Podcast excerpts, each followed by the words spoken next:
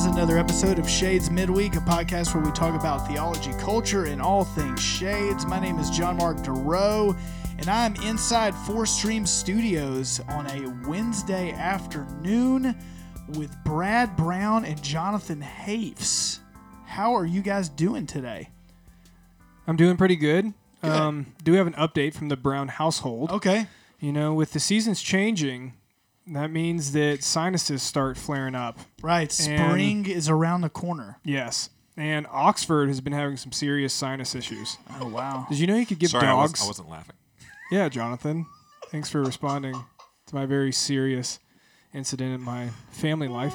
But yeah, did you know you could give dogs Benadryl? Now I do. You can just give dogs Benadryl. I'm like, what other type of medicine can you give dogs? No, don't. Re- Are you serious? You can, you can do it. Wait, what's funny Google is it. That I've, doesn't sound I've right. heard people talk in the opposite direction. That like there's there's veterinarian medicine that it's totally fine to give to people. That's awesome. I've never done it. I'm not endorsing it. I've just heard it. like heartworm pills or I don't something. I don't know. I don't know what I'm talking about. Let's quit talking about that. Jonathan, do you Anyway, have, that's what's do you going have- on in my family. Jonathan, do you have anything to Thanks offer? for, thanks for your compassion and care, guys. Um, My uh my youngest child. Uh, I got a I got a Marco Polo. You're all familiar with this app? I am. I'm only asking for the sake of the listeners because I know that y'all aren't. I know that y'all don't use this. I'm this. familiar with the app. It's fine. I just don't use it. It's whatever. No, I, I use Marco Polo to communicate with my out of town family a lot and uh, with some friends from seminary and, and no judgment, Jonathan. from right right. I'm trying to justify it. Okay. You Okay. can, you can do it. Anyway, um, but so Holly and I will actually use it uh, a fair amount. But she sent me a video of my uh, youngest son, of his own free will, telling me that he loved me and he missed me. Wow. Y'all don't understand. Y'all don't understand. Like I've been convinced since the day this kid was born that he wanted nothing to do with me. This is a big deal. We're taking a big step in our relationship. Man. Felt very affirmed as a parent. I uh yeah, this is this is what I live for, guys. This is how I'm determining my self worth. It's all it's all based on what a two year old has to say to me. Well, you responded in the Marco Polo, right, and said, "Hey, as a man, you can't show any emotion or affection to another man, right? Exactly. Just want him to get that message at a young age." Yes, that's what we're wanting to communicate. no, I probably went over the top in the other direction where I'm like, No. "Thanks, buddy. that was so sweet." That's great. so That's lovely. Anyway, but yeah, so not a not a lot of big news, but JM, I'm very interested to know you got another album for us? JM's album of the week. Yes, I do. And so the last two weeks, there's been a theme. Oh boy. And the theme has been Brian Eno. That's Is Brian been the Eno about to take over as the most mentioned artist for JM's album of So the week? I had mentioned Young Oceans, I think, three times, thrice times. Thrice. So Brian Eno is about to be mentioned a third time. You guys, you guys ready for this? It's Gonna be tied. Okay, so I'm just interested in what the album title is. As we all learned last week, it. I'm very fascinated by his album title. You're gonna love it, Jonathan. So even though we're recording this on a Wednesday afternoon, and you as the listener may be listening to this on any day of the week, the album is entitled Thursday Afternoon. Oh. And Okay. what's cool about it, once again, this is an It's got ambient. that Thursday afternoon vibe. There's no way re- he actually he- recorded this on a Thursday. he really captured that Thursday afternoon feel. Yeah, yeah, yeah, on for Can this you guys album. tell me what the Thursday afternoon feel is? I- I'm about to show you when I play. We're about to experience it. We're gonna experience it, but a couple of things that are cool about this album. He released it in 1985. It's another minimalist instrumental ambient record. He kind of did the same thing again. He took like synth phrases, he looped them. They're passing each other, so there's no, you know, the composition is always changing, right? 1985. What's cool about this is that the album is one track. The album is one track, and How long is it? It's 60 minutes long. Okay. Uh, I don't have the exact length in front of me, but it's over an hour long. And what was cool is uh, this was one of the uh, first albums that he put out that was on compact disc, also Oh, known as CDs. The old CD. Wow. And In uh, 1985, no less. so that's what was cool. He took advantage of it being on a compact disc, so that's Yeah. why the track is 60 minutes long. Because on vinyl, you'd have to split that up between at least four sides, Right. for it to be an hour long. Yeah. So, uh, but here's a little bit of it for you guys.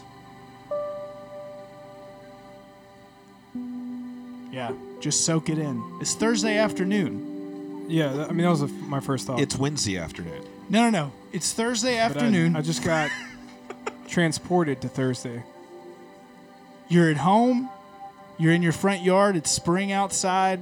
Your dog's got allergies. The birds are out. All you all you kids at home, if you're is trying to to figure out how old this album and compact discs are, uh, my two co-hosts here were nary a thought in their parents' minds when this album came out. That's very true. I was two years old. wow. I just love Brian Eno, man. So, So, yeah, so great. good. and well, he John listen, Mark has ten pages in front of him, Yeah, so I'm, not, sure gonna, where he's no, going no, here. I'm but- not going to read all this. Uh, Really, just go on Wikipedia, look up Thursday afternoon because he did a lot of interesting things with uh, video and paintings uh, with this album. So just go check it out. I don't really have time to go into all that, and I've never seen those anyway. So But still, yeah, so Brian you know, Thursday afternoon. He probably would have time long. to go into all that if I wasn't constantly interrupting with my ridiculous comments. it's true. Thanks a lot. I'm enjoying it though. I really am. I JM. love how I interrupt and John Mark just keeps pushing forward. That's right. That's just my personality. Let's talk about the music. Exactly. Uh, one thing I wanted to mention too for all the listeners out there, Mm-hmm. leave us a review on iTunes. We are a podcast. Yes. We would like for you to review the podcast. I think we've had what one or two reviews. Yeah, and One it- of those was Jonathan. Really? So okay.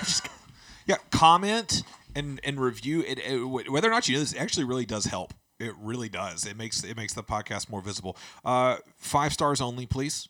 Um, Exactly. n- nothing Yeah. else is acceptable. Yeah, that will be removed Um, if it's anything less than five stars. Yeah, but in all in all seriousness, like it, it hurts us if it's not. Yeah, this right. is not a joke. so so people. definitely write this a is review a serious and, podcast. and write into us midweek at shadesvalley.org. Yeah, so we can keep taking trips down to that old email corridor. yeah. Are you gonna put reverb on that, even though we're not going down there? I will. Okay. Okay. Cool. Cool. Well, what are we doing today? What So- in the world is going on? So last week we interviewed the president of the EFCA, uh, Kevin president. Kompelien. Yes, Yeah, we rolled out the red carpet. and and we were That's like, right. and we were just like, where do, where do we go from here? Like, what Exactly. what do we talk about now? Or or is there anyone that we could possibly interview that could remotely hold a candle to the president of the EFCA? And there is There is. in Four Stream Studio with us today. We have Bo Armistead. Yes, Bo Armistead had to sit through that entire thing. Oh, it was it was great. Bo! little Grateful Dead for you, bud. yeah, Excellent. Welcome. that's Feel good. right at home. That's All good. right. That's a good intro. Bo, Nice. how are you doing today? Uh, I'm just real glad to be here. currently overwhelmed with the luxury that is Four Stream Studio. It is it's luxurious. That's uh, that's the word that was running through my mind. Yeah. The sun was shining in my eyes, so we have two pillows shoved in the window to block out the sun, and there's a hole in one of them. So Yeah, Yeah, yeah. luxury. luxury, exactly. But how about these new mics, though, Bo? Pretty Yeah, great. sweet. I was yeah, I was noticing that earlier. They're top of the line. Yeah. I, yeah. I feel. And you know lux- luxurious. yeah, Yeah, Bo's a big mic guy. That's right. I've heard. yeah. yeah, that's right. Bo knows mics. That's right. Well, Most people are probably thinking that we brought Bo in for uh, part of our Meet a Member series uh, because Bo is uh, a member at Shades Valley and uh, and an elder. and an elder. Yes. Um, but we're actually going to save doing that for another time. We will have him in for a Meet a Member episode. But, uh, Brad, why don't you tell everyone why it is we have Bo on the program, why we're so excited about it? Yeah, today we have Bo on the program because we want to talk about the work that he does. And uh, Bo is a counselor and started Sojourn Counseling. When did you start Sojourn Counseling? 2012. 2012. Mm-hmm. And so we thought, man, it would be great to bring him on and to just have a conversation about all things counseling and to, to hear his per- perspective and to pick his brain. Yeah, I mean, So coun- that's what we're going to do today. counseling is something that doesn't always get the attention that it should Mm-hmm. within the church or within Christian circles, and often when it does get attention, it's it's sorely misunderstood. Right. Yeah. Um, so Yeah. Bo, Bo's someone we know and love and respect, and we uh, think highly of him as a person, an individual, and as a professional in his field. And so we wanted to to have that chance. Uh, I really wanted Bo instead of like asking you questions about counseling. I just wanted you to give an example of it and just psychoanalyze all of us. I- Just really just count, just have a live session counseling us about the dynamics of our staff relationships. yes, yes, I They- can do that. But they it was would- like, okay, so we have three narcissists. I'm um, not sure where oh, we go from here. Help us, please no. This is it above my pay grade. I think. Um, oh, but no, well, Brad, why don't we dive in and you get us started, man? Because so Yep. so Brad, for those of you that don't know, why don't you tell everybody what you're doing real quick? Because I'd love for you to kind of take the lead on the interview.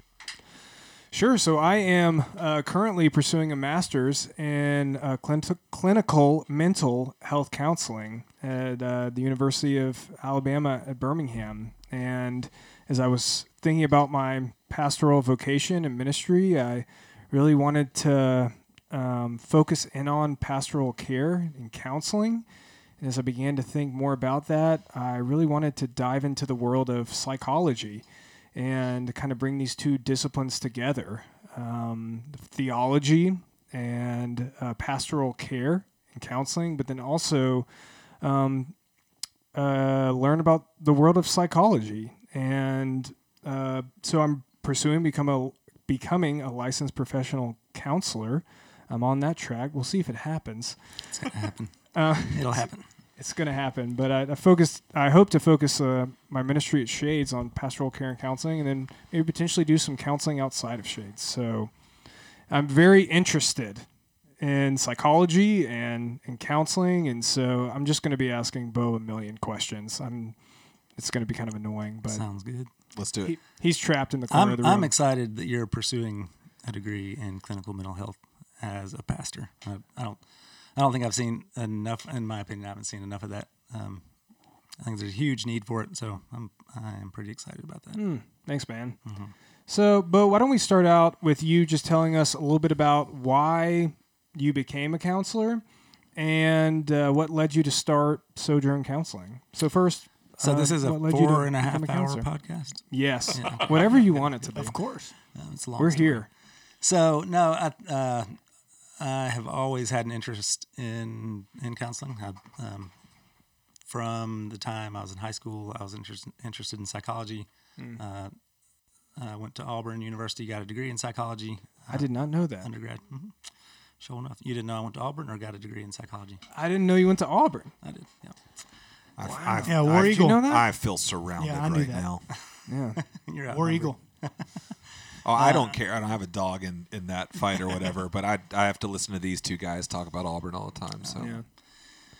Well, uh, truth be told, I don't care a whole lot about sports. I- yeah, um, you know, I probably shouldn't say that in Alabama, but it's true. Um, so yeah, I went to I went to Auburn, got a degree, uh, undergraduate degree in psychology, and by the time I barely made it out of school, uh, I decided I didn't want any more school, and so I did not pursue a graduate degree right away.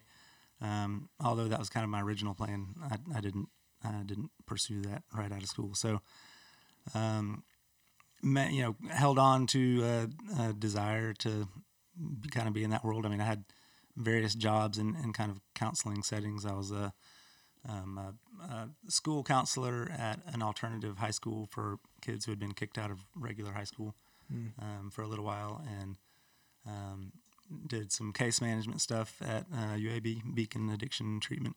Yeah. Um, and um, so, anyway, different different things along the way that uh, are related to counseling, but not um, full on in the in the realm of counseling, um, ter- like clinical mental health counseling. Um, so we were, you know, I'm probably going to bounce all around here, but we That's great. Um, we, uh, my wife and I, uh, Ashley, we started a ministry in 2003, um, reaching out to nomadic subcultures um, and traveling around with nomadic folks, going to music festivals and um, you know band tours, follow bands like Phish and Widespread Panic and String Cheese Incident and uh, whatever version of the Dead was out there at the time because that changes uh, or used to change. Uh, That's going to be a podcast episode, uh, all of itself. yeah. It's hot. It's hot sure. topic right now, man. The the movie just came out. Um, Oh yeah. No I haven't Nomadland. seen it. Have y'all seen it? Nomadland. Nomadland. Uh, I I, haven't. have Have not. you?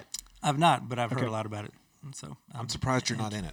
interested. To see it. I, I maybe I haven't seen it. I, I could be in it. Might be. I don't know. Might be. um, so, yeah. So anyway, we we traveled uh, for several years. Um, we converted a, a school bus into like a traveling slash living thing called the grilled cheese wagon, and we uh, we uh, went to music festivals and out uh, on band tours, and we gave away food and first aid and water and Bibles and prayed for people and just built relationships with folks on the road.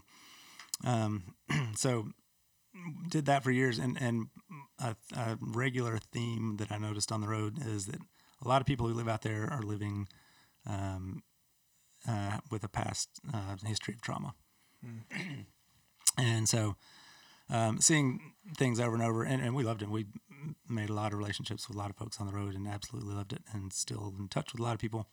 Um, but one thing was uh, a definite common theme, and we saw a lot of people who had uh, experienced and lived through trauma, and um, so more and more I had an interest in not only counseling but specifically working with people who um, have a history of trauma and or maybe even living uh, you know with PTSD.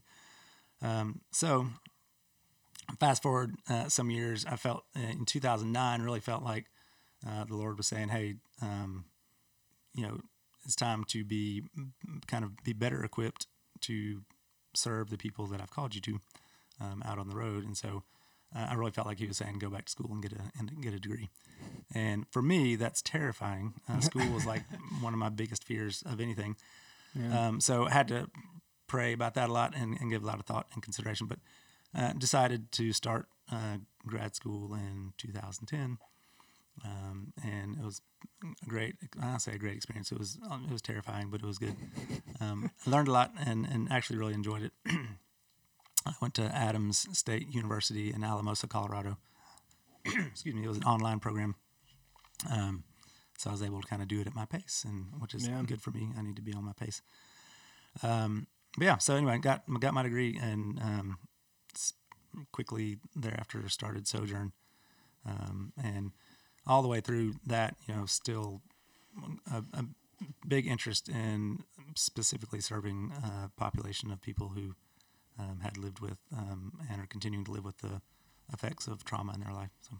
Yeah, and it's not just you at Sojourn now, right? There are some familiar faces that Some are familiar that are there faces. with you. I think I think one at least of which uh, Shades midweek has heard from uh, Chris Cargile. Uh, yes. We got a lot of complaints. I don't know complaints. what week got a lot that of was. complaints about that episode. Yeah, whatever number episode that is, you know, you can go back and listen to that. Maybe I don't know. I've, it's not. I have not pre-approved it. I don't know what he said. but uh, yeah, so Chris Cargile and uh, Lindsey Brown, who Brad, you might know Lindsey. I'm familiar. Yeah. So Yeah. um, yeah, so Lindsay is with us, and then also uh, It's my sister, for those of you that don't know. If you're just like, what? uh, Landon Jones, uh, who works here, obviously, Chil- Yeah. Children's Ministry. Landon works with us as our microcurrent neurofeedback uh, technician, and she does a fantastic job, as as they all do.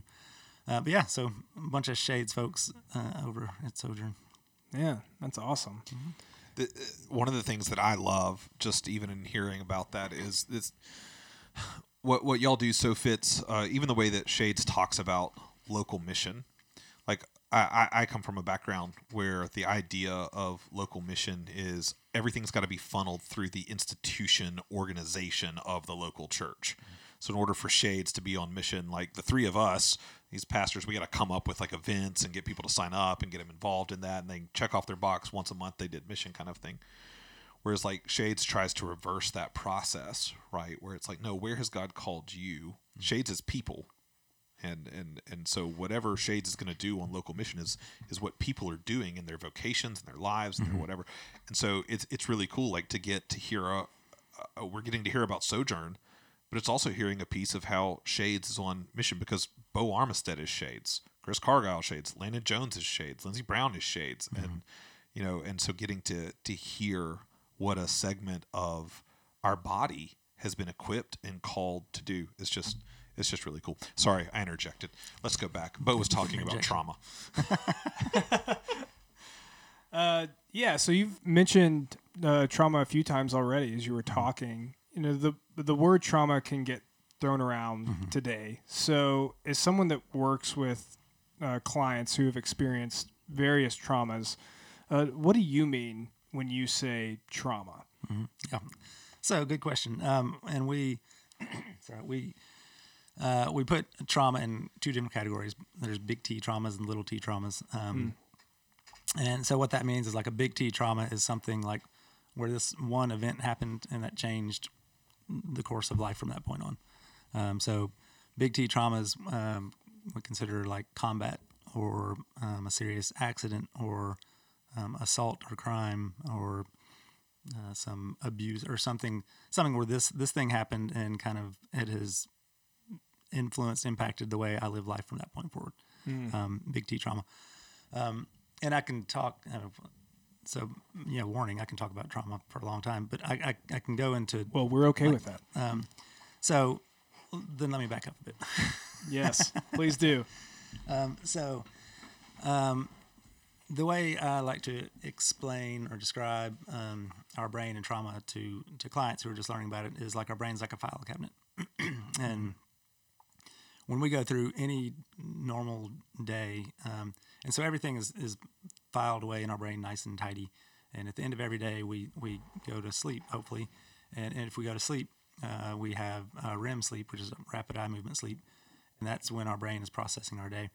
So if we have any normal um, any normal experience of a day, like n- not including trauma, we go to sleep at night. We experience REM sleep. That's our brain. Uh, by God's design, our brain processes our day at the end of every day, um, and so and everything gets filed away. So it's all nice and tidy. Everything's filed away like a. a I always use the example of like an accountant's filing cabinet. I don't know why I've never seen an accountant's filing cabinet. I just imagine it's real tidy and orderly. Um, but Makes so- sense to me. Yeah. Have, you, have you watched Inside Out? I learned all about this through Inside. Through the, the You know, I have, and I, I'm just kidding. I I was- remember that it was good, but I don't. I, I, I, so is it They, like that? Is they didn't like that? cover trauma. exactly. Did they talk about a file cabinet? Not exactly. Uh, we don't have to talk about it. no, no. well, so the funny thing is, just yesterday I was having the same conversation, and someone said, "Like Inside Out." I was like, uh, "Sure, yeah, I think so." Um, anyway, I need to go back and watch that. So, but yeah, so our brain's like a file cabinet. We have a normal day, our brain, our stuff gets filed away, and it's great. Um, so, for example, you know, if on the way over here today, I got stuck in traffic, and if I was backed up for thirty minutes and I was gonna be late, and I'm angry, and I'm like fuming and banging on my steering wheel, and you know, saying bad words and like whatever. Which you would never do. I would not. This is purely an example. If this Yeah. were a client of mine that uses, you know, bad language and has anger problems, then they might be doing those things. And but even so, if they had that experience and um, it was disturbing and it was upsetting, it's not traumatic. So 24 hours later, they're not going to still be worked up over that traffic jam because it's been processed, it's been filed away. yeah. Um, now, if they, if that same person, me or someone else, had experienced a trauma on that day, um, go to sleep that night if you're able to sleep. Um, your brain can't process it. Your brain holds on to every bit of every detail of a trauma that you experience, a big T trauma, uh, and that's also by design. So, um, if if our brain can hold on to every detail of every trauma we experience, then our brain uses that information to help us avoid similar traumas in the future. Um, So all these details are sitting there, and brain's like, okay, mm, here's all the details of this thing that we experience: sight, sound, smells, physical sensations, emotions, whatever. All of that is now going to be uh, locked tight and with all the detail, and it's not going to be filed away. So if your brain is a file cabinet and all these, you know, each day is like a nice clean sheet of paper that's filed away, uh, a trauma day is going to be like wadded up piece of paper thrown on top of the file cabinet, and all of that information with all of its detail is going to be there uh, uh, ready to be accessed at any given time, whether you like it or not. Um, And so, and and now that all that stuff has happened and all those details are locked in place, your brain is kind of now scanning the environment um, all the time for details associated with that trauma so that you don't re experience that thing. So, when you experience trauma or multiple traumas, you live in a state of hypervigilance. Um, and that's really your brain. That's your brain constantly scanning your environment for whatever potential threat there may be out there so that you don't have to re encounter that same trauma, um, which is Wow. great if you're surviving um, something um, or, or need that to survive. But if, you're, if you don't need that information to survive, um, and you're in hypervigilance mode all the time, and your brain's constantly scanning for the next threat, um, it's more of a, a, um, a detriment than it is uh, a benefit to you, right? Wow. So, um, that's that's kind of how I like define trauma, and that's kind of specifically big T trauma. um, Yeah. Right. So, uh, little T trauma, and feel free to interrupt because Well, that's what I was going to ask next. Is it the same for? It's Yeah. it's the traffic jam, isn't it? Well. Oh, so uh, no, Strike two. I was kidding. close. Um, so little T trauma. So um, that can be anything that is disturbing that also goes into the file to kind of impact how we feel about ourselves, about the world around us, about people around us. Um, and, and so, you know, for example, if So um, that's anything that the person perceives or experiences as disturbing. So again, probably not a traffic jam because that traffic jam doesn't say much about who you are, right? Um, if I am uh, in preschool and you know I'm four years old and I'm out on the playground, and you know little Billy Bully uh, says, "Hey, Bo, you're a dummy," um, you know that might hurt my feelings in the moment. Moment, I'm not gonna think much about it, or I might, I don't know. But that gets that goes into a file. You know, it's like, okay, put that in the file. I'm a dummy, and then you know, fast forward to kindergarten and I, I do poorly on my drawing shapes in kindergarten or something. Um, you know, and teacher says, "Hey, Bo, you drew a triangle instead of a square." You know, I'm like, "Oh, maybe I am a dummy." You know, and I, so add that to the file. And then first grade, I do poorly on a math test, and you know, second grade, I do poorly in spelling, and like whatever. And they're not even big life events, but we're like we're kind of building this file instead of having um, no file for that thing where it's hanging out there. We're actually building a file. Uh, we're kind of building a file against ourselves um, and and so all these things where I have believed, okay, man, gosh, maybe I am a dummy, and and I'm gonna start thinking that and feeling that about myself. then I start to live out of that, and, and now I start to not only um, pick up on things that are said to me, um, you know. How, if I'm basketball court in junior high and someone says, "Oh, you idiot!" Like, what do you like? Oh, that goes straight into the file, you know, like whatever. So you're building that file against yourself, but now you're also So you don't even know you're doing it. don't even know you're doing it. But now you're also looking for opportunities to build that file against yourself. And so now I'm like, I'm scanning my environment to find all the ways that I am a dummy so I can continue to build this file against myself, right? Like And you're so- compiling evidence. compiling evidence, right? And so, and, and that's just one way. There's other ways to describe little t, but that's like one way that I think is kind of tangible because we, can, I think, I think we can all relate in ways uh, to things that we believe about ourselves. That, um, you know, if we if we think cognitively, um, we can think, well, you know, it's not true that I'm a dummy. Like I've got an education and um, and I can, you know, I can count and I can spell, you know, whatever. Um, Not that anyone's a dummy anyway if they can't, but just like those those Yeah. things that we begin to um, feel about ourselves, we can feel things so deeply, and that's where we operate out of. And so, if I, um, you know, a very common belief for people to have is that I'm not good enough in one way or another. And so, if I have this deeply felt belief that I'm not good enough because of whatever life experiences that I've had, um, like I'm a dummy or whatever, um, if, if I am walking through life with this deep rooted sense of I'm not good enough, that's going to affect how I interact, you know, in relationships and in work, uh, in school, and um, whatever, in relationship with God or spouse or like whatever. Um, because I feel uh, deep down inside that I'm not good enough. Um, and so, you know, if you if you walk into a room full of people, um, and it's a social situation, or whatever, and I walk in there, and this thing that I operate out, of, this thing that I believe that I feel that I go through life with, is that I'm not good enough, and I walk into a room full of people, that's going to influence how I interact in that room full of people. Right. Um, and that belief I've got about myself uh, very well may not be true at all. But if I feel it, um, that's what that's that's where I'm going to be operating from, not not my you know logical thinking cognitive brain, um, but what I feel based on experiences that I've had. So, and that stuff comes from little T traumas and big T traumas and and just life experience. Wow. So it's like you're interpreting everything through those lenses. Yep. Yep, that's right. So, yeah, and and you know, again, depending on what your experiences have been, what your you know, what your traumas have been, uh, if you've had traumas or not, but I think probably most of us have. Um, you know,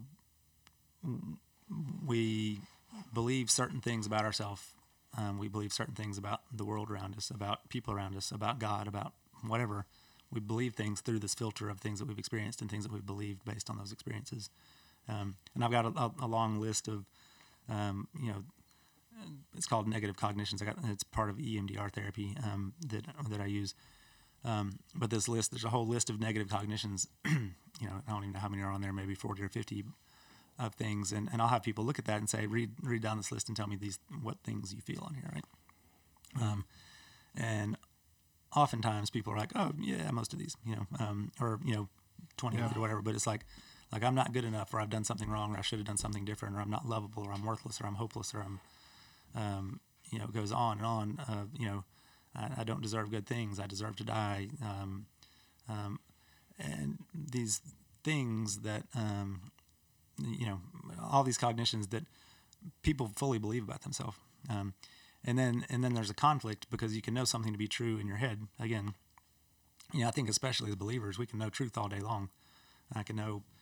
I, don't know tons of scripture by memory like you guys do, but if I did, I could know all of that. And uh, knowing all the scripture in the world in my head is not necessarily going to change what I feel inside based on the things that I've experienced. Um, and so, um, you know, Scripture says there's no condemnation for those who are in Christ Jesus. Well, inside, I can feel very condemned, and I can feel like I'm a bad person, and I'm worthless, and I'm shameful, and all that kind of stuff. Um, even if Scripture says otherwise, can I can know Scripture in my head, but what I feel inside, based on my life experience, is kind of the place that I operate out of. Hmm. Wow. Would you say that this may be a dumb question, but would you say that There's no such thing as There's dumb right. questions. no dumb John. question, John Mark. there you go, guys? You see, it's happening right is, now. is this your little T trauma? you believe well, this I was gonna, yourself? a- I was gonna ask. I mean, based off that, you, you could can make an argument that everybody experiences little t traumas, Oh, absolutely. Yeah. Yep. Whether Yeah. they believe it about themselves or whether they're aware of it or not. It's Yep, there. Absolutely. And you know the thing, yeah. So absolutely for sure. And and I think that if I and I wish I have brought that list with me because I could pass it around, and I'm sure that Oh wow. each of you could say, hey, yeah, a dozen of these things I feel pretty strongly. Um, Yeah. and, and Well, and to prove your myself, point- myself included. You know, to prove the point, I was I've talked to in your office. You showed me the sheet, and I was like, "Yep, Yeah. down the list." So yeah, for sure. Yep. Yeah, and those things, um, again, as much as you know in your head uh, that these things aren't true, um, that doesn't, unfortunately, doesn't change what you feel inside to be true um, until you are able to process those things and um, kind of connect what you uh, know in your head to be true inside. You know, I'll say in your heart, but like what you feel, what you operate out of. Uh, when you when you do some processing around those things, you're able to connect those things, and you're able to um, have uh, you know have some consistency in what you think and what you feel, and and that's a that's a good place to to be. I had one thought. The last time I heard you talking about little t traumas and big T traumas, one thing that you mentioned, and I don't know if this is the right term, but there is like such thing as generational trauma. Could you talk about that a little bit?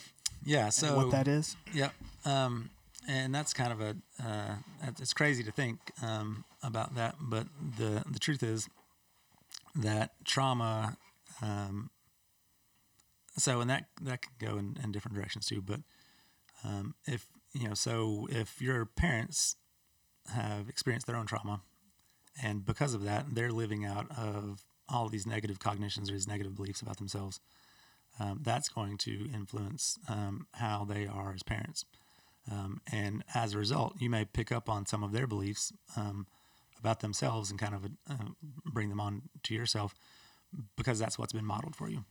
Um, so that's a way that uh, trauma can be um, generational, but also like more physiologically. um, when a person experiences a traumatic event, um, there are um, markers that are on your DNA connected to that trauma. Wow. And so, um, you know, if, if whatever the trauma is, combat or whatever, if, if a person experiences a significant big T trauma, there are there, there are now DNA markers um, that connect specifically to that trauma, and those DNA markers are passed on genetically Wow. um, up to uh, three generations, uh, according to the, the science, you know. Um, and so, if uh, and, and there's um, there's a, a book about it that's very interesting called "It, it Didn't Start with You." I think is the name of it. I should know that better, but uh, I think it's called "It Didn't Start with You." And so, and there's um, crazy examples in there of people who um, this particular guy has worked with, who his clients have experienced these like basically PTSD symptoms and things uh, and beliefs when they haven't actually experienced a trauma. Um, and he can connect that directly back to a parent or a grandparent and something they experienced and how that DNA marker was then attached and passed on. And now this child or grandchild is experiencing uh, very similar uh, symptoms of PTSD or or negative beliefs or, or, or fears or, or whatever uh, because it's been it's been passed on. So yeah. Wow. Wow, have you experienced that in your own practice? Can you tell us that on a podcast? Are we in violation? I, I can. I, I maintain uh, confidence. Um, Okay, good. So, uh, I have um, seen, yeah, where people are like, you know, I've got this particular thing that I'm, um, you know, I'm like, I've got, you know, uh, panic disorder. I've got panic attacks or whatever. And I don't know why. Like, I don't experience anything. I can't uncover any trauma or whatever. Um, and then I might say, well, you know, have your parents experienced any sort of uh, traumatic stuff in their life? And we're like, oh, yeah, well, you know, uh, whatever. Dad was in combat, or uh, there was some, you know, heinous crime that my mom experienced, or whatever, you know, um, where you can you can see there's a connection to um, this person sitting in my office may not have actually experienced the trauma him, him or herself, um, but one of their parents or their grandparents or both um, have uh, have experienced trauma, and so um, they're they're kind of experiencing symptoms um, of PTSD or or even just someone symptoms of someone who's experienced trauma um, when they haven't uh, experienced it themselves. Yeah. Wow. Well, that's fascinating and kind of horrifying. It is, but you know, it's it, it is crazy to think about. But um, you know, when I when when I talk about passing on trauma or or modeling things for kids or uh, or whatever, you know, people are like, well, great, you know, there's no hope for my kids because um, whatever you know, whatever trauma I've experienced, I'm passing on to them, or because of my way I interact with my kids, because of my trauma. Like, no, but the reality is um, that whatever the trauma is, um, I think that, um, well, I know that uh, with with the right processing and with time, those things can heal. You know, um, and they're saying that time heals all wounds. I don't think that's true, um, but time and, and and good processing and prayer. And honestly, you know, the reality is Jesus is the healer. Uh, you know, I'm not. No therapist is. But you know, something my mom used to always say that I, I, I refer to kind of regularly is that um, she used to tell me a lot that science is always trying to catch up with God. Um, And I think, and I, I love that because I think that in different therapies that um, I use in the office, EMDR therapy and brain spotting, um, those are therapies that are tapping into things that are, God already has designed in the brain. Um, so, like EMDR therapy, eye movement desensitization and reprocessing, and we can talk about that in a bit if you want to, or we don't have to. But EMDR therapy basically mimics um, what's going on in your brain with REM sleep. So, rapid eye movement sleep is your brain, you know, your eyes are jumping around in your head, whatever, when you're asleep. Um, that's all, that's a physiological process of your brain filing away the events of your day. So, that's your brain processing your day. EMDR therapy involves eye movements or bilateral stimulation, and that's kind of mimicking God's design for healing uh, through uh, or through processing through REM sleep. And so, Wow. Anyway, that's an example. I think that's a great example of like my mom said. You know, science is always trying to catch up with God, and I think this is the way. You know, Dr. Francine Shapiro back in 1990, I think it was, discovered. Uh, you know, quote unquote, randomly discovered uh, EMDR therapy uh, when she was moving her eyes, and then she began to develop it and ex- expand upon it, and um, and now it's like one of, if not, you know, maybe whatever. It's it's a very effective therapy, um, very efficient and effective therapy in treating uh, trauma and PTSD, and uh, I believe it's just a way that God had pre-designed um, for processing, and we just had to uh, get to the point where uh, He revealed that to Francine Shapiro. Well, yeah, well, that's exactly what we wanted to talk about next. So just keep going. Uh, Okay. So I imagine most of our listeners are not going to be familiar with EMDR therapy. Yeah. So what is? You've already started talking about it a little bit, but what is EMDR therapy? Yeah. So uh, just to repeat what I said earlier, EMDR stands for eye movement desensitization and reprocessing.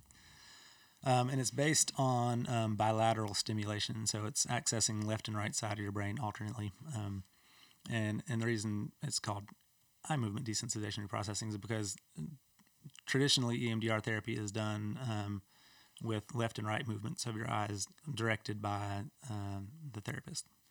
Um, and so pre-COVID in my office when I was doing EMDR therapy, I would sit, you know, uh, a couple of feet or you know so from from my client um, in front of them, and I would hold my fingers up like kind of like a peace sign for those of you listening. You can't see, but I got two fingers held up here, uh, but my two fingers are held together uh, and and directing them back and forth, uh, left and right, um, and, and that guides their eyes in left and right uh, motion, which allows their brain to then get into kind of processing mode and that is. Do you want me to go further into that, or Yes. Of course. Keep man. going. Why are you even asking? So, this? I don't know because I could talk about this forever. and I Just don't wanna- assume the answer is yes. so, all right, sorry. So, uh, the bilateral stimulation that's doing a couple of things. One is bringing the language side of your brain together with the image side of your brain. Um, and so, when we experience trauma, oftentimes we can't articulate what it is we feel or what it is we've experienced um, because that thing is so horrific that our brain's going to block out part of it. It's going to, um, in order to protect us, it's going to uh, oftentimes prevent us from fully re-experiencing that thing by seeing it and feeling it right.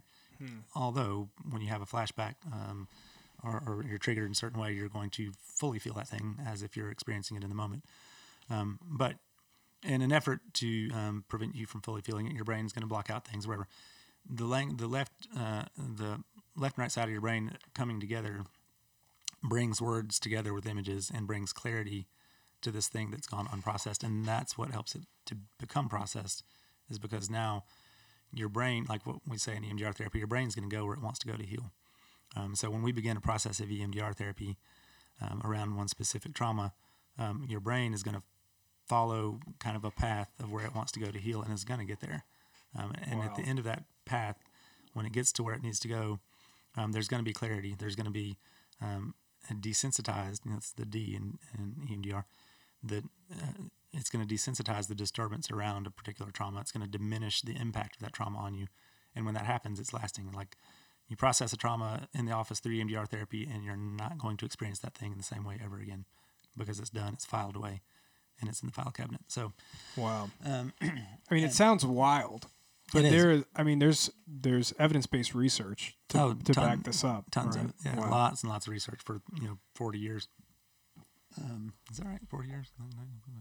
A long time. ish. Um, yeah. So there's years and decades of research um, uh, backing it, and, uh, and even if there, even if there wasn't, um, I can't deny the consistent results uh, that I have seen over years of EMDR in my office because it's it always works. Well, I was going to say you've seen some pretty crazy results, Mm-hmm. right? You, you talk about those kind of broadly. Can we just do this right now with just all of us?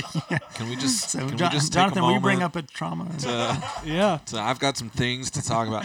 Actually, I really regret to say this, but I have to leave right now so that so that my wife and and eldest daughter can come here for for youth tonight and for uh, Tune in next week, John. That's right. yeah, I'm gonna have to listen to the rest of this along with everybody else, and I'm so mad. I, there's a lot of this that you've gotten to we've gotten to talk about before, but we're starting to get into some some waters I'm really interested in. Anyway, so I'm super jealous of these guys that get to sit here and keep having this conversation. But we're just uh, before I leave, I just want to say we're so thankful for you and thankful for what you do, what God's called you to, and just uh, yeah, I look forward to hearing the rest of the episode. All right, love you guys. I got to roll. So to jump back into the conversation, but why don't you talk about some of the results that you've seen through this therapy? Yeah. Um, good. So, um, you know, again, results have been uh, consistent. Um, and, and I think, you know, most therapists who, who regularly use EMDR therapy would tell you the same. Like, it's just, it's very effective and it works. And it's not because, um, like, I'm some amazing therapist. It's because we're actually taking your brain um, into a, a place of processing that it hasn't been able to get to before um, and and that's it's a physiological thing really. And so again, like we're mimicking the the um, uh, the kind of the effects of, of REM sleep and, and how your brain gets into processing. So, um, you know, I've, I've had clients uh, numerous times say, you know, I've been in therapy for years and I've, I've been trying to work on this for years and I'm not seeing much change and I'm still having, you know, nightmares and flashbacks and uh, this thing that I experienced is still, is still uh, very much having an impact on me. Um, and And you said you've been seeing them for years.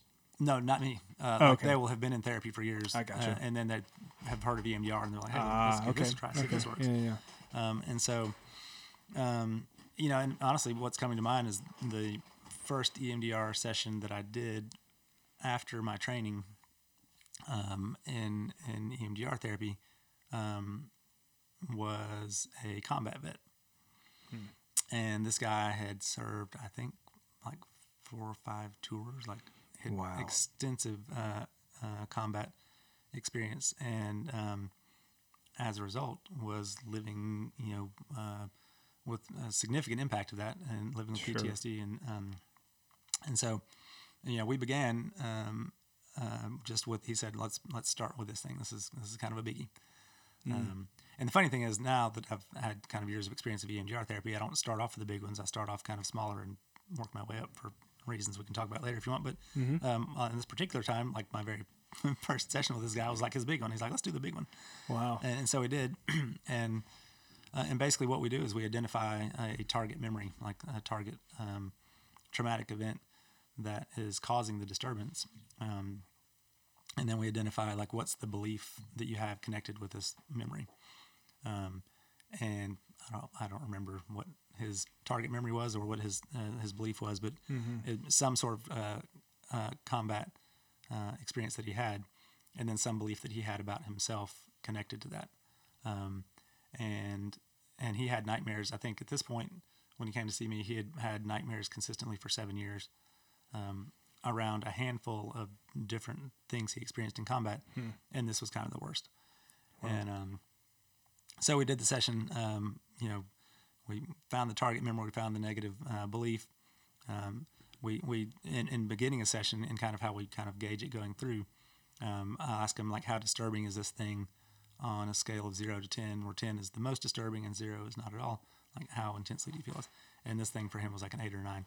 and um, and, and so we you know we did the session at the end of it. He's like, oh, I, you know, it's changed. Like I don't feel I don't feel as disturbed about it right now as I did when we were talking about it.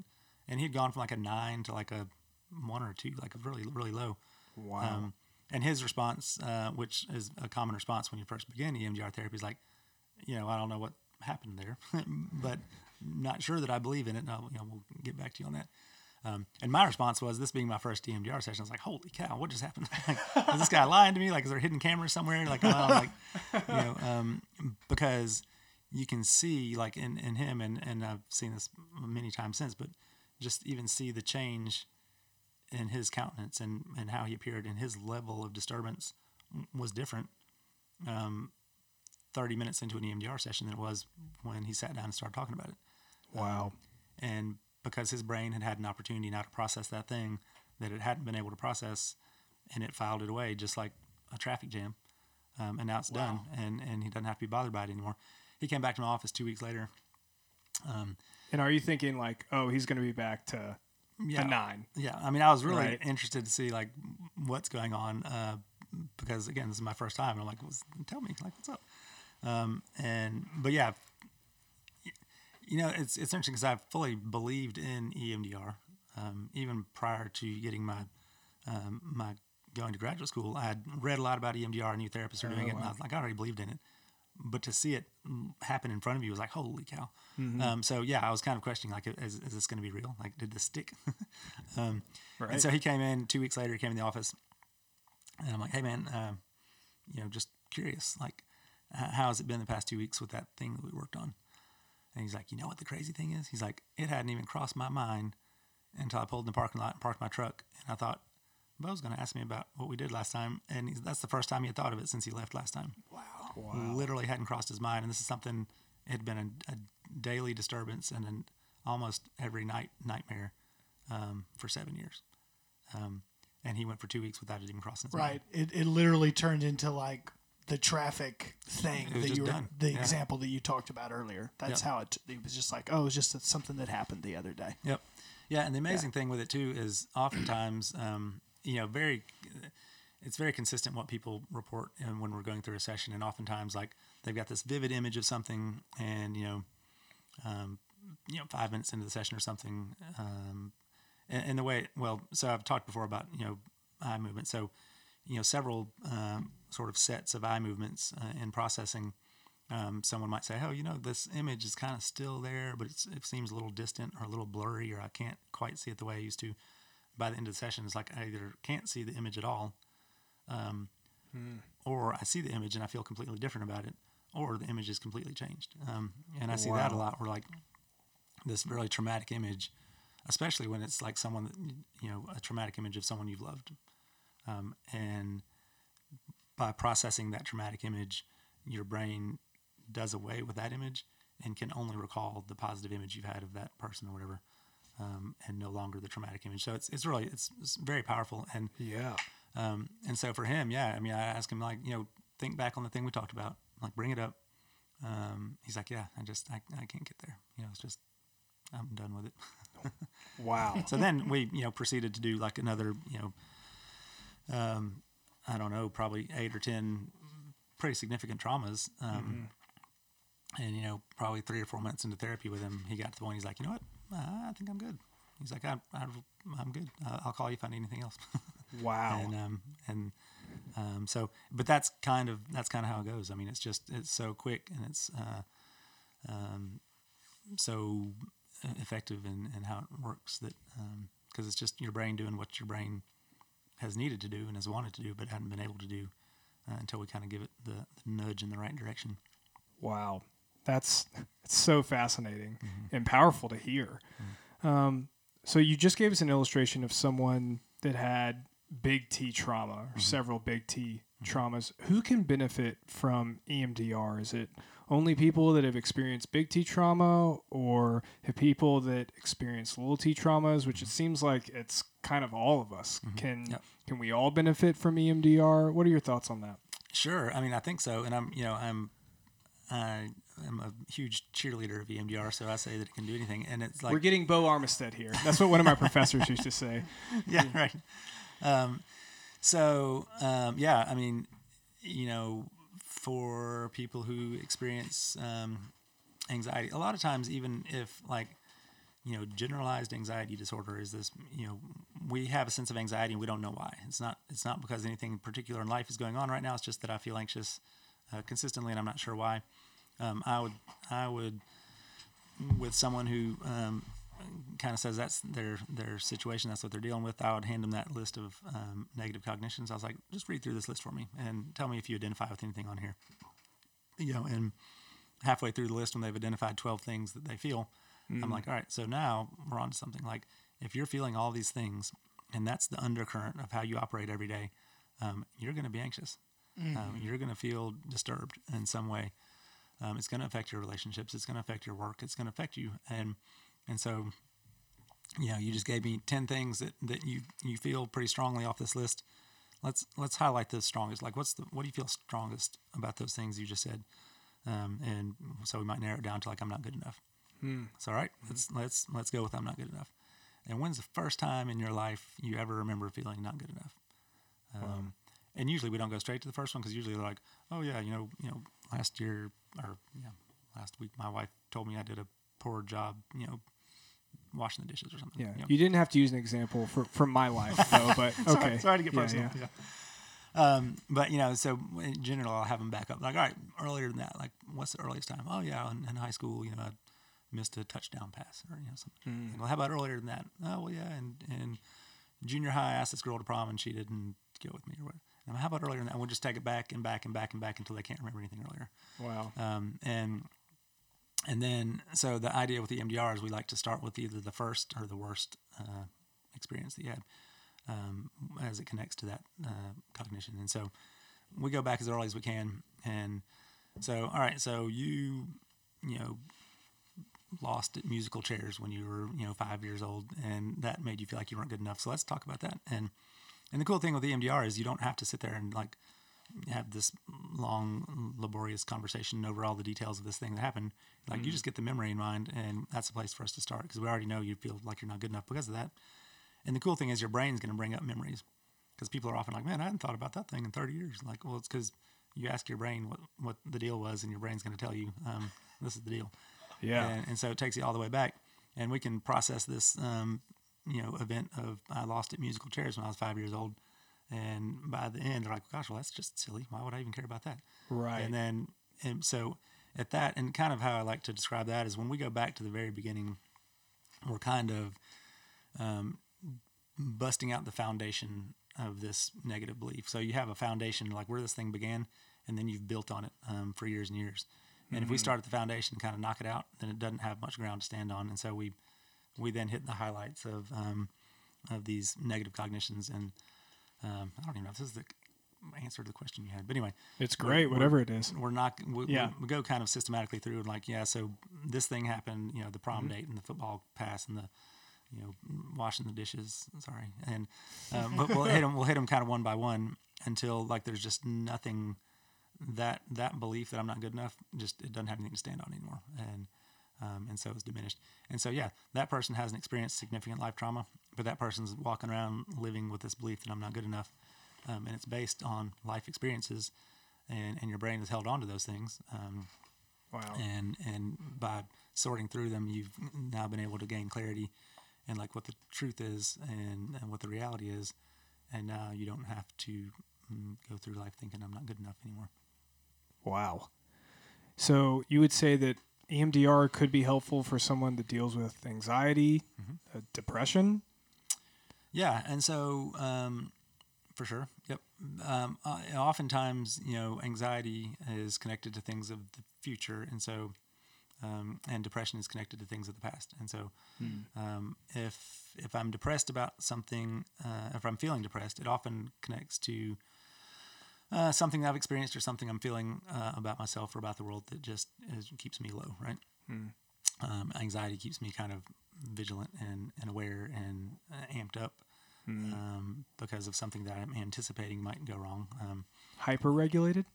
hyper vigilant. Uh, Hypervigilant. Yeah, yeah. Um, and, and so, yeah. So again, like I, I used the example earlier, if I if I feel like I'm not good enough and I walk into a room full of people, I'm going to be anxious about that because I'm anticipating I'm not good enough, and they're going to know that I'm not good enough, and they're going to find all the ways that I'm not good enough, and and and I'm already feeling ashamed because I'm not good enough, and I'm going to walk into this room. So it's like anticipating what's going to happen, and that's where the anxiety comes from.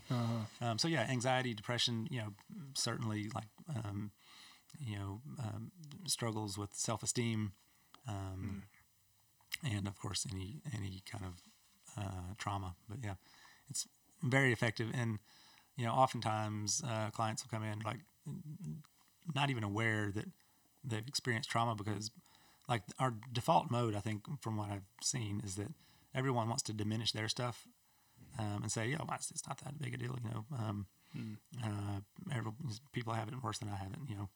Um, but that doesn't how anyone else has it doesn't change how you had it or how you have it. You know, like your reality is your reality. Um, and so for me to say, well, um, you know, you know, dude over there had a much worse experience. He had combat experience, and I don't have combat experience. So why should I be feeling the way that I feel?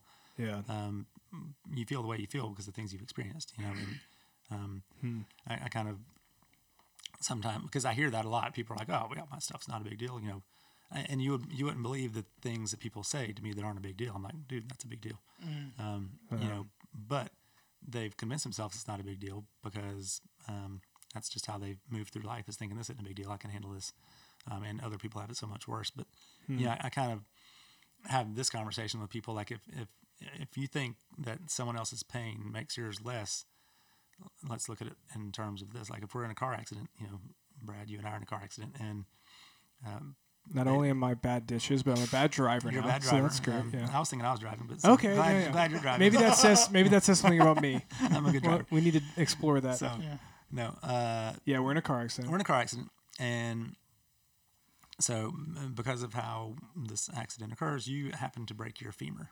It's a terrible break, and I break my finger. Right, or I break my nose by hitting it on the steering wheel or whatever. Um, the fact that you have a broken femur does not make my finger feel any better.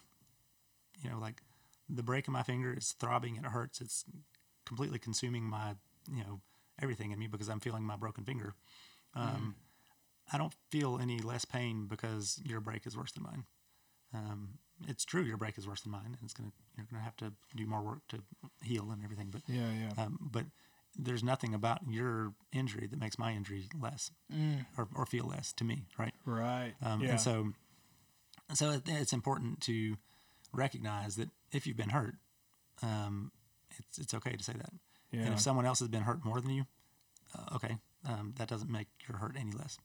Um, Mm-hmm. you know, and a broken finger that goes unnoticed for years and years and years a becomes problem. a major issue. right? Yep, Right? Yeah. problem. Um, so yeah, um, yep. I think that uh, I don't know what was That's a good illustration Yeah. illustration for sure.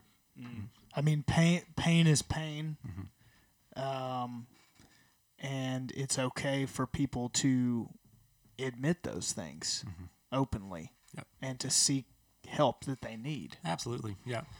And I think, yeah, and so, you know, I would, I would say that to anyone who's listening or who I talk to in my office, like the things that you've experienced are real, and there's no need to diminish them because you're not doing yourself or anyone else any favors, you know. Yeah. Um, and I think you know the reverse is true. If you if you try to diminish or or minimize the stuff that you've experienced and say I can just I can handle this, I can hold it, I can deal with it, um, and everybody else's pain is worse than mine. Um, the effects that that's going to have on you mentally and emotionally and physically and spiritually, um, you're you're doing yourself a disservice and the people in your life because you are directly impacted by the things you've experienced.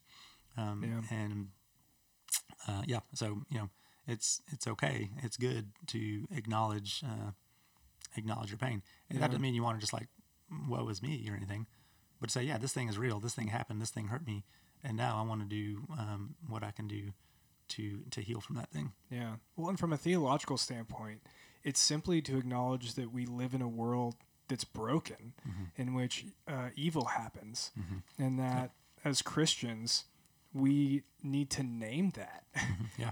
and acknowledge it, and not just brush sin under the rug. And that means uh, sin that's happened to us Right. as well.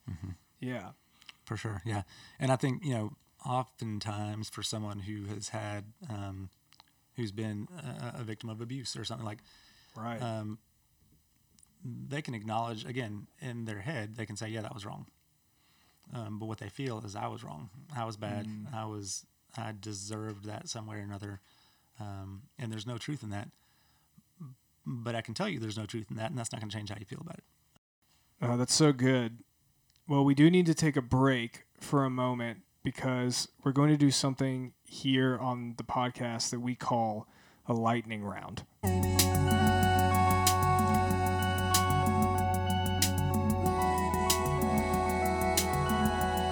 All right, so we're going to ask you some questions. Bo doesn't know what this is, which is so I, great. I don't know what's going on here. and we haven't told him, I'm feeling a little nervous about this. which makes this even better. I'm gonna have to think about some of these questions on the spot too, because I didn't really prepare that well today. But Yeah. we're gonna ask, ad-lib. we're gonna ask you some questions, and the idea is just to answer as quickly as you can. Hmm. Yep. And we're Now, gonna get it to know you better. I we're gonna get to know you better through this. That's right. My brain's usually turned off about 4:30 in the afternoon, and it's currently six. And so, like, is that is this gonna be a problem? Well, we're going to find out. All right. My headphones got stuck on these brand new mics. They're fancy mics. That was so funny. Okay. okay. How do you like your eggs, Bo? Uh, s- s- s- fried. I don't know. I like Is them. that- s- that I really- like 'em s- scrambled? Well, I like them scrambled uh, with some cheese on them. Yeah? and, Oh yeah. uh, you know, but I also like them fried. Yeah. You ever put hot kinda me sauce too. Oh, on yeah. your eggs? Sriracha. Mhm. Oh, yeah. Oh yeah. How do you like your coffee? Do you drink coffee? Black. Hot and black. Yeah. All right. Did you always drink it black, or did you Yeah. creamer then transition to black? No, I've never really liked uh, condiments in my coffee. If you could, Well, va- well said. if you could vacation anywhere in the world, where would you go? Pandemic aside. Uh, It's I'm just- thinking I would go hang out in Alaska, like in Really? the, in the mountains, remote, far away Alaska. Yeah, Have you ever been to Alaska before? I've not, Is there like a part of Alaska that comes to mind? not necessarily, just remote, That's like, how off the grid do you want to be? way off. Do you, uh, would you want shelter, or are you are you making your own what are shelter? you showing up with? like, Uh, what are you showing up with? Because you probably have to. Are you flying there? Are you Sure, road yeah, tripping fly there? there. You know, and now, you know, probably ten years ago, I'd say I'll just show up with a backpack. Um, now, I wouldn't, I wouldn't mind a, a little cabin with a Yeah. fireplace. Um, Now we're talking. yeah, but, That's you know, my vision of camping. yeah, So, the yeah. cabin or the backpack. No, the cabin. Um, yeah. yeah. Uh, yeah. That's great. All right. One of the best concerts that you've ever seen, because I know you've seen a few. Wow, that's And hard. that's really tough, but just try to think about what's some good ones. Well, you know, good in a lot of different ways. I've seen lots of concerts. Um, Yeah. You know, big, crazy production wise, I'd say Pink Floyd. When was that? Uh, that was 1994. So, Oh, yeah. yeah, uh, it was at the Legion Field. Okay. Was it, so this was after um, they did uh, they had that record The Division Bell. Mm-hmm. Was that the early 90s or was that the late? I'm trying to think of what they would have been doing. I feel like they uh, at that in that era they put out a live record um, on, maybe from that tour where they were doing like a, I mean a lot of their classic stuff like Dark Side of the Moon. and- Yeah, yeah. Um, shoot, I can't remember the tour, but that was fantastic. And the cool thing about that is, um, at the time, I was also a fan of the band Phish. yeah. Um, and at the show, um, four or five rows in front of us was the entire band Phish, right? Oh my gosh. And so the next night, so that was that was a Sunday that was a Sunday night uh, at Legion Field, Pink Floyd. The next night, um, at what used to be Five Points Music Hall, no longer exists. Yeah. uh, Phish played there, and I was at that show also. At Five Points Music Hall? Oh yeah, that was back in the day. Was- yeah, there was I think 500 people there, uh, What? and and uh, I was in my favorite position at Five Points Music Hall, and that was like with my elbows on the stage, so it was great. Um, but yeah, so Phish played the night after Pink Floyd, and they opened up with uh, a great gig in the sky, and they had a Oh yeah. a uh, disco ball that hung down over the stage that they set up just for this, and uh, and I think it was um, Jon Fishman, you know, the drummer. He, he stood up on an amp and he was like spinning the disco ball because it wasn't working, and they're like playing "Great Gig in the Sky" from Pink Floyd, and I was like, ah, I was with y'all last night. That's That was crazy. I wonder if they were inspired by the show the night before and then decided we're just gonna play this song tonight That's what I'm thinking. Yeah, That's crazy. What a great story. yeah, it was, good. It was good. Good Well, experience. another thing that I know about you is that you really like motorcycles. I do. So tell us a fun fact or something interesting about motorcycles that we would not know. And I honestly I don't know anything about motorcycles, so anything will be great. Two wheels. That'd be enough for me. Uh, yeah. Uh, fun fact. Um, they're lots of fun. They can be dangerous. Um, What kind of motorcycle do you drive?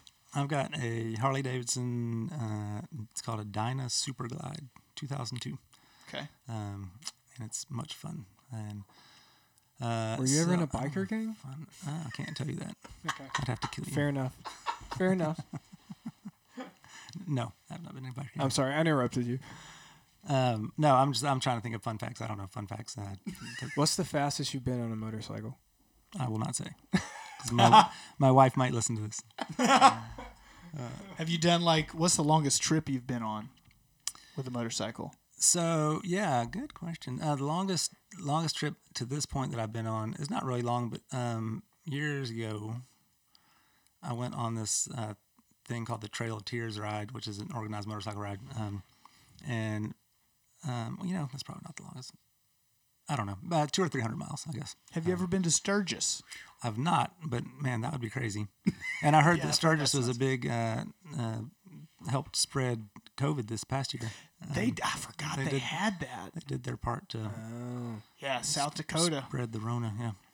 Any other good questions, Brad? Anything come to mind that you can think of? Uh, I'll ask the same question that I asked the president. Have you ever seen a kangaroo in person? No. But does a zoo count? Because may, maybe. That's what Kevin Kompelien said as well. what are you on the Enneagram? So I'm not real good at the Enneagram. Okay. My wife is. I think I'm a nine. Is that the uh, peace? Peacemaker. Maker? Yeah. I'm a nine too. I'm a, all right. There's a lot of peace in this room. Yeah. so much peace. What are you, Brad? I don't know. I, my wife knows. Yeah, that's But, kind of yeah. how it goes sometimes. I need to figure that out. Last question: Do you ever think you'll shave your beard? Oh, that's a great question. No, I don't think so. No, I mean, I no, no. I've I've been required to shave my beard in the past for jobs. um, wasn't a fan, and uh, I, this beard that I have now, I haven't shaved. I haven't been clean shaven since probably ninety eight. Wow. Um, and maybe ninety eight ish. Uh, and I've had a beard ever since. I don't. I don't plan on shaving it. One other question that I had earlier when you mentioned that you guys had renovated a bus and it was called the grilled cheese, Grilled cheese wagon. the grilled cheese wagon. Did you serve grilled cheese out of the we bus? did. Yeah. So there's. Uh, yes, we did.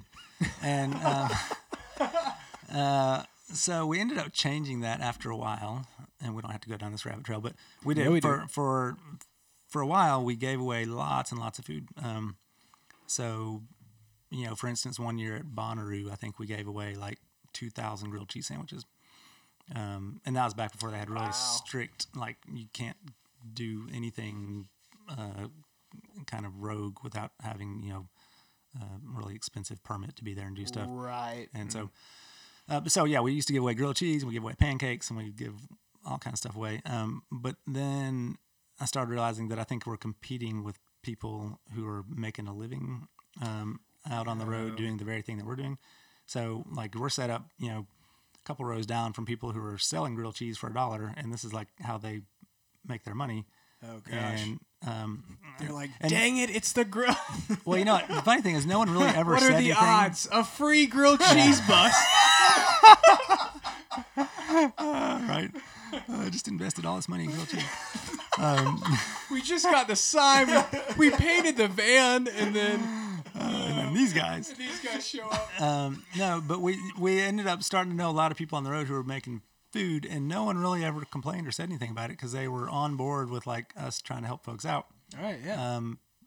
But it was just like this is this isn't right. Like we're taking away these people's livelihood, and so then we shifted gears and we gave away like we continued to give away water and coffee and um, like snacks. Sometimes we bring tons of bananas or something like just Yeah, so yeah. people can have a little something um, to eat, even if they couldn't afford to buy it from the other Yeah. vendors or whatever. So, but yeah, yeah.